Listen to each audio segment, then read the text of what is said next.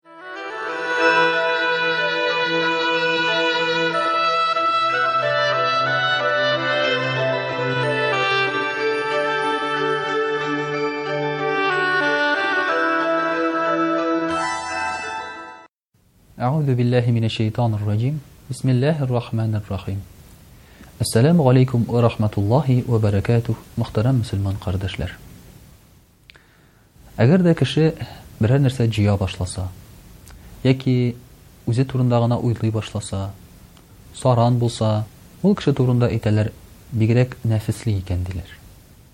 Татар телендә нәфес дигән сүз ул күбрәк кагыла менә шушы саранлык һәм комсызлыкка. Ләкин ислам динендә нәфес дигән сүзнең мәгънәсе тирәнрәк. Бу безнең Инстинктлар дигән сүз. Ягъни кешенең табигать тарафыннан, мәсәлән, тумыштан бирелгән нәрсәгәдер тартылышы, омтылышы аның нәфес дип атала. Мәсәлән, ул ашарга ярата, нәфес. Йә булмаса, әлеге дә баягы акча җыярга ярата, нәфес. Кызларга битараф түгел, нәфес. Менә шушы хисләргә нәфес дип атала. Менә бу хисләрне безнең ничек җиңәргә? И бер яктан караганда бит Ислам дине безне нәкъ шушы нәфесебез белән көрәшергә өйрәтә. Хәтта шундый бер хәдис тә бар. Пәйгамбәребез саллаллаһу алейхи вә сәлләм дошманнарны җиңгәч, ягъни мөшрикләрне җиңгәч, әйтә, без кечкенә дошманыбызны җиңдек, хәзер зур дошманыбызны җиңгәсе калды ди. Инде сәхабәләр гаҗәпләнеп, Кем соң ул безнең зур дошманыбыз? дигәч, Моннан да зуррак нинди дошман булырга мөмкин? дигәч, Пәйгамбәребез саллаллаһу галәйһи вә сәлләм әйтә, Нәфесебез, ди. Ягъни үзебезнең булган хисләребез. Чыннан да кайвакытта дошманга каршы торырга җиңелрәк, үзеңнең теләкләреңгә караганда. Мәсәлән, син ашыйсың, ашыйсың, симерәсең, симерәсең, ә нәфесеңне тота алмыйсың. Тәмлерәк ризык күрсәң, кул үзеннән-үзе сузыла, авызга үзеннән-үзе керә, шуннан соң инде син туктый алмыйсың. Үзеңне җиңә алмыйсың. Хәтта кайбер менә шушындый кешеләр әйтәләр, эх, ашказанымны кистереп, операция ясарга инде әллә дип, йә булмаса, дарулар эчәргә кирәк дип, бәйләп куегыз мине дип тә әйтәләр. Хәтта шул ук, мәсәлән, наркоманиядә. Кеше бит үзенең нәфесен җиңә алмый. Аның, мәсәлән, хисләре, нәфесе бәйле шушы билгеле бер препаратка, ул аның аркылы ләззәт ала.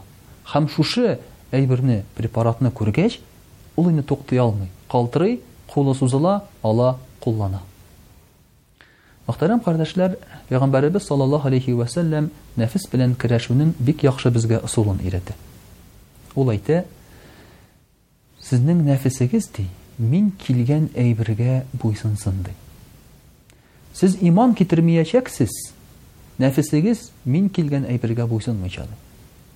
Ягъни, мөхтәрәм кардәшләр, нәфесне аны басып булмый, бетереп булмый. Мәсәлән, кызларга карап тору ул безнең өчен ләззәт бирә, мәсәлән, ирләргә. Бу хисне бетереп булмый аны нишләтсәң дә. Читкә карасаң да шулай бит, матур кызчык килеп чыгу белән, барыбер син аңа карап хозурланасың. Ләкин пәйгамбәребез саллаллаһу галәйһи ва сәлләм әйтә, менә шушы нәфесегезне, ди, буйсындырыгыз мин килгән әйбергә, ди.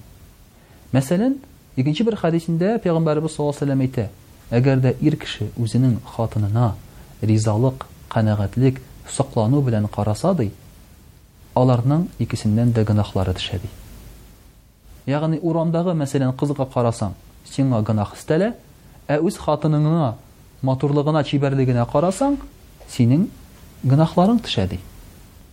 Менә бу, мөхтәрәм кардәшләр, нәфесебезне Пәйгамбәребез саллаллаһу галәйһи вә сәлләм алып килгән әйбергә, дингә буйсындыру. Шул ук кымсызлык хисе. Мәсәлән, без әйбер җыярга яратабыз, җыю хисе бар бездә. Ә моны бетерергә кирәкми. Ләкин акча җыю урынына, саранлану урынына, мәсәлән, син җыерга мөмкинсең саваплар. Җый намазлар көне буена. Җый уразалар ел буена. Җый, мөхтәрәм кардәшләр, изгелекләр. Мәсәлән, сәдака биргәнеңне җый. Мәсәлән, әгәр дә бер кеше сәдака бирергә җыена икән, син саранланып, аны узып, алдан бир. Саран бул шушы эштә. Комсыз бул шушы эштә.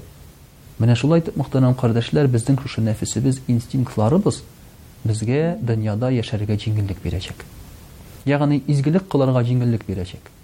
Шуңа күрә дә бу хисләрне бетерәм дип гомерен әрәм иткән кеше Ул юк-бар белән шөгыльләнә. Ахыр чиктә барыбер җиңә алмый ул аны.